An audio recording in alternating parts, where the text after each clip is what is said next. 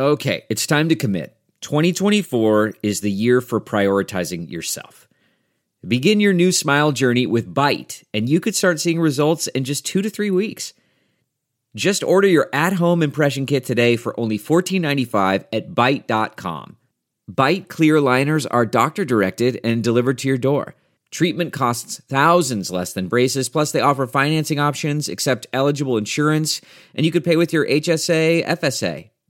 Get 80% off your impression kit when you use code WONDERY at Byte.com. That's B-Y-T-E dot com. Start your confidence journey today with Byte. Delve into the shadows of the mind with Sleeping Dogs, a gripping murder mystery starring Academy Award winner Russell Crowe. Now available on digital.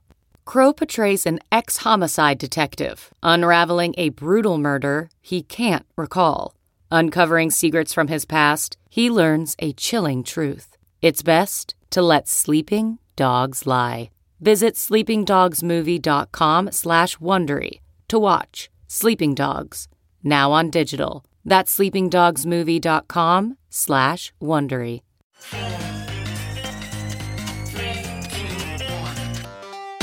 Welcome back to The Breakdown with me, NLW.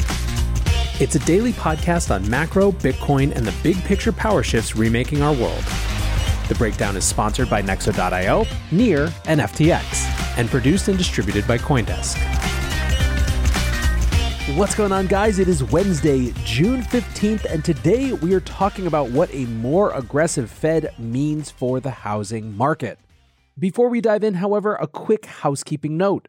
There are two ways to listen to the breakdown. You can find the show on the Coindesk Podcast Network feed, which features not only the breakdown, but also other great Coindesk shows, or you can listen on the breakdown only feed, which comes out a few hours later in the evening. Wherever you are listening, if you're enjoying the breakdown, please consider leaving a five star rating or a review. Those things make a huge difference to the show, and I appreciate each and every one of them.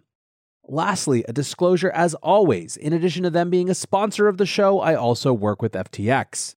So today we are going to focus on the macro side of things, but before we do, I quickly want to mention that if you've been paying any attention, you know there are big rumors swirling around Three Arrows Capital. Reports started early yesterday morning that a major hedge fund in the crypto space had been margin called and was potentially insolvent. Pretty soon, the community latched onto the idea that it was 3AC. Moon Overlord wrote 3AC in trouble, rumors swirling. Kyle and Zhu haven't tweeted or liked anything in days. Zhu took every coin and tag out of his bio, deleted his Instagram. An hour ago, they dumped 30,000 ST ETH and reduced all Aave positions. People think Celsius is the biggest ST ETH dumper, but it's 3AC and it isn't relatively close. They're dumping on every account and seed round address they have, most looks like it's going to pay back debts and outstanding borrows they have. Reactions around this ranged wildly. Some were incredulous. This is one of the standout firms of this cycle, at peak thought to have more than $10 billion of assets under management. At the same time, some had wondered if and how they had weathered the implosion of Terra and Luna, where they were known to be heavily exposed. Then again, some just outright weren't going to consider it real until they had more confirmation. Well, last night we got Sue's first statement saying we are in the process of communicating with relevant parties and fully committed to working this out. A few hours after that, the block felt it had enough reputable information to publish a piece called After Facing Hundreds of Millions of Dollars in Liquidations, Three Arrows Capital's Future is Uncertain. The block basically says that 3AC is in the process of, quote, figuring out how to repay lenders and other counterparties after it was liquidated by top tier lending firms in the space. Sources declined to share the names of those firms on the record for fear of reprisal, but three people said the liquidation totaled at least $400 million. So, this is obviously a hugely significant event, if indeed it is the meltdown of one of this cycle's best known firms. Because of that, I didn't want to leave it untouched, but right now there is just too much unknown and unconfirmed to do a full show yet. So, for now, let's move back to the macro side of things. And of course, if you've been following this story at home, we had the inflation being transitory, which then it wasn't. And then inflation became a political problem. And then it just kept going up and it became a real political problem. And then rates started to rise. But on top of interest rates rising, the Fed was committing to quantitative tightening as well in the form of letting bonds expire without renewing, thus running off the balance sheets. And that was all starting this month. So now that you're up to speed, in the midst of this, of course, we have two summer FOMC meetings, one in June and one in July. As I've said in previous shows, Jerome Powell, the Fed chair, had made it abundantly clear that there were two 50 basis point hikes all but determined for those meetings. The real question then was going to be September and what the data was suggesting the right course of action for the Fed was by then. However, last Friday, inflation surprised to the upside and came in at 8.6% instead of the anticipated 8.2%. The market freaked and the Fed seemed to start leaking that a 75 basis point hike was now on the table. Over the last couple days, that has become closer and closer to the consensus expectation. Barclays, Deutsche Bank, Goldman, JP Morgan, Jefferies, Nomura, TD, and Wells all were predicting 75 basis point hikes today. We will know very shortly if that sense of increased hawkishness was in fact correct. However, that specific number isn't the only thing that Fed watchers are paying attention to at today's meeting. There is also going to be a ton of interest in changes to the terminal rate. The terminal rate is effectively the highest rate the Fed officials see the benchmark federal funds rate reaching. After every meeting, the Fed releases a thing called the dot plot, which shows the officials' expectations and predictions about future rate increases as well. At some point on those charts, there is a peak of how high they see the overall interest rate getting. And this, of course, is a different piece of information than just how much it's going up after that meeting. Recently, the terminal rate has been between 2.5 and 3%. One of the tools the Fed has to signal to the market that they're going to stay on inflation is to raise the upper bound of expectations about where the interest rate will actually peak, where that terminal rate, in other words, will actually land. Jurrien Timmer, the director of global macro at Fidelity, says In my view, whether the Fed goes 50 or 75 in June is not as important as where the cycle ends up. After the past few days, the terminal rate has climbed to the high threes. And what he's talking about, of course, is bond market pricing of the terminal rate, not what Fed officials think, which we'll learn later today. Jamie McGeever, a markets columnist at Reuters, says extraordinary. Markets now pricing in Fed terminal rate of 3.9% in June next year, up 100 basis points in just over two weeks. Deutsche Bank is the first major house to forecast above 4%. Still, others in the market don't think the Fed is doing enough, even with this increased hawkishness. Hedge funder Bill Ackman says the Federal Reserve has allowed inflation to get out of control. Equity and credit markets have therefore lost confidence in the Fed. Market confidence can be restored if the Fed takes aggressive action with 75 basis points tomorrow and in July, and a commitment to aggressive federal funds increases and quantitative tightening until it is clear that inflation has been tamed.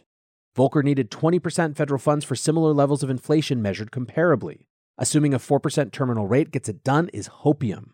Hopefully, 5 to 6% gets it done if the Fed gets there quickly. Given this, you're also starting to see investors expect that there will continue to be hikes over the fall. Goldman Sachs is now predicting 75 basis point hikes in June and July, a 50 basis point hike in September, and 25 basis point hikes in November and December. Nexo lets you easily buy crypto with your bank card and earn industry leading interest rates. Earn up to 16% on crypto and up to 12% on stablecoins. Nexo makes passive income easy with interest paid automatically and daily. With Nexo, you can also borrow against your crypto at 0% APR and exchange over 300 pairs. Receive a welcome bonus of up to $150 in Bitcoin until June 30th at nexo.io. That's N E X O.io. This episode is brought to you by Near, a climate neutral, high speed, and low transaction fee Layer 1 blockchain platform. Near is a blockchain for a world reimagined. Through simple, secure, and scalable technology, Near empowers millions to invent and explore new experiences. Business creativity and community are being reimagined for a more sustainable and inclusive future. Reimagine your world today at near.org. The breakdown is sponsored by FTX US.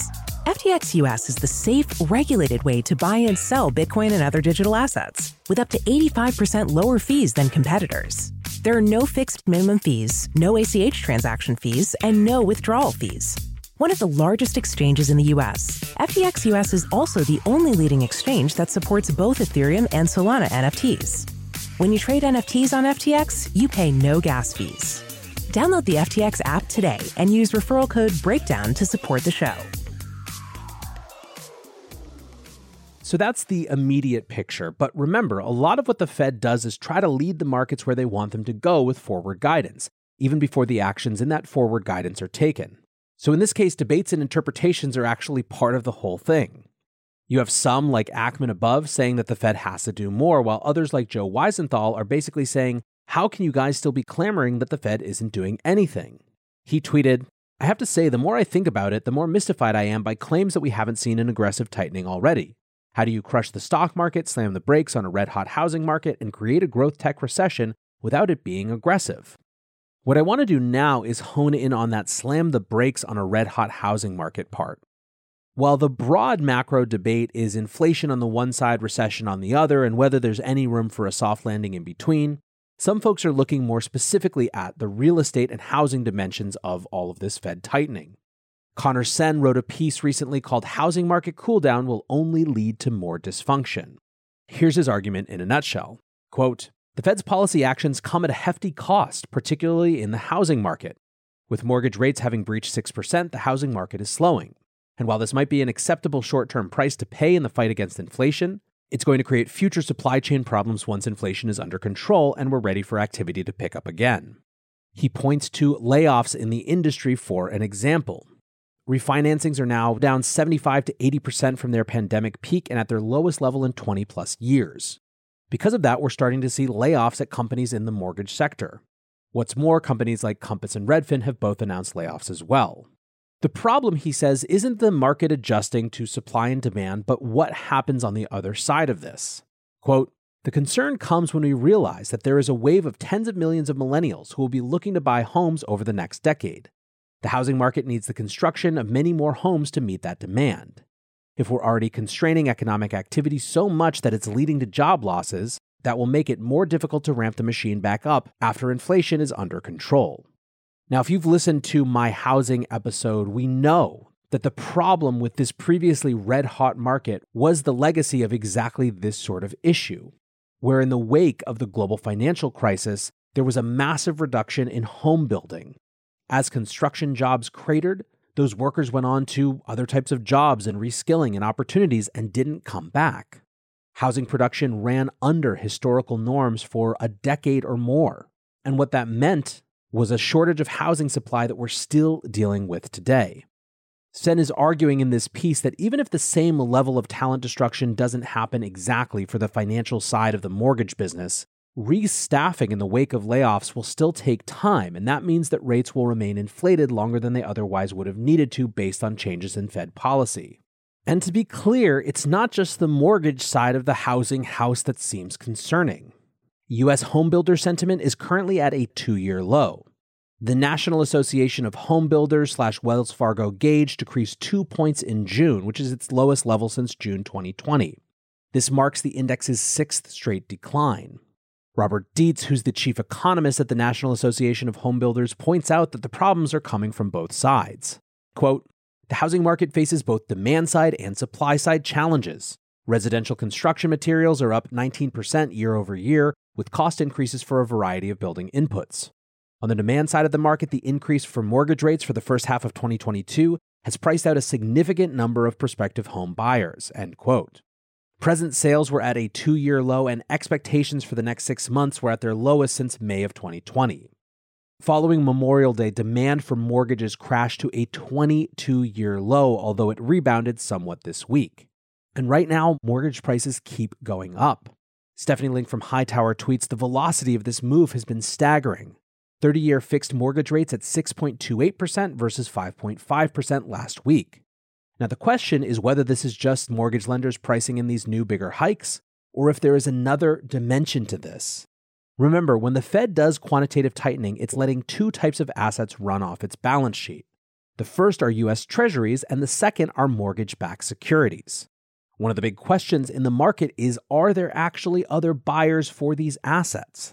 For a sense of scale, in the period between April 2020 and two years later in April 2022, Fed holdings of mortgage-backed securities doubled from approximately 1.35 trillion to 2.77 trillion. In other words, it went from owning 15% of the MBS market to 32%. In advance of Fed tightening, that market has seen a ton of selling. Mark Fontanilla, who runs a mortgage analytics firm, said, The Fed has owned such a significant portion of the MBS market for so long. Now, if they want to curb that, it's a lot of paper for the market to absorb, not only from discontinued buying, but additionally from anything they would sell. What's more, when it comes to the market absorbing it, the early signs are not good.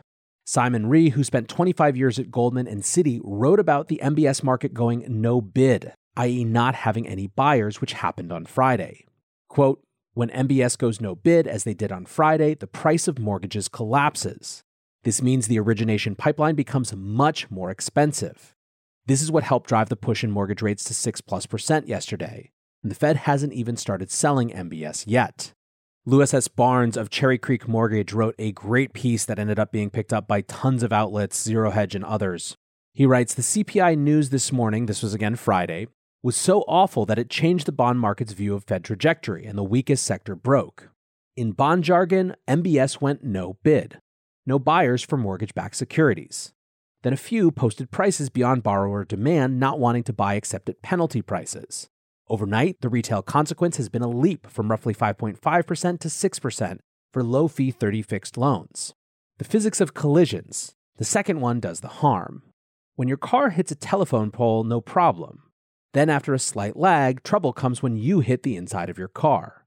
Same thing in football. Helmet on helmet is all okay, until your brain hits the inside of your skull. The same physics govern housing collisions with mortgages.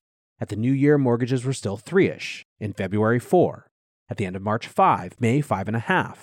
Historically, a 2 percentage point rise from cyclical trough has iced housing, the freeze underway a month ago. Now up by 3 points and double January. The pause in housing between the first collision and second is elongated because of human nature. Someone desperate to buy a house is still desperate and modestly relieved to buy even at a higher price and rate, so long as not forced into an unlimited auction. Now it's time for Wile E. Coyote and his Acme sneakers running off into thin air and all okay until he looks down. MBS are such a weird market that other markets have not processed what is happening. Stocks are down 2% today, but would be down a hell of a lot more if considering what a full stop to housing will mean. The real concern is summed up by Adam Keisel, who tweeted Something is going to break in this economy. Not something small like a hedge fund going belly up or another crypto house rolling over, but something big you just get that sense looking at the credit market dislocations, no bids on MBS, panic Fed moves, and information leaks. Now, as I was finishing recording this and we went across the 2 p.m. Eastern Time threshold, the Fed announced that it had indeed raised rates by 75 basis points, its biggest increase since 1994. How the market responds and what that all means will be a topic for tomorrow. For now, I want to say thanks again to my sponsors, Nexo.io, Near, and FTX. And thanks to you guys for listening. Until tomorrow, be safe and take care of each other. Peace. Look around. You can find cars like these on AutoTrader. New cars, used cars, electric cars, maybe even flying cars. Okay, no flying cars, but as soon as they get invented, they'll be on AutoTrader. Just you wait. AutoTrader.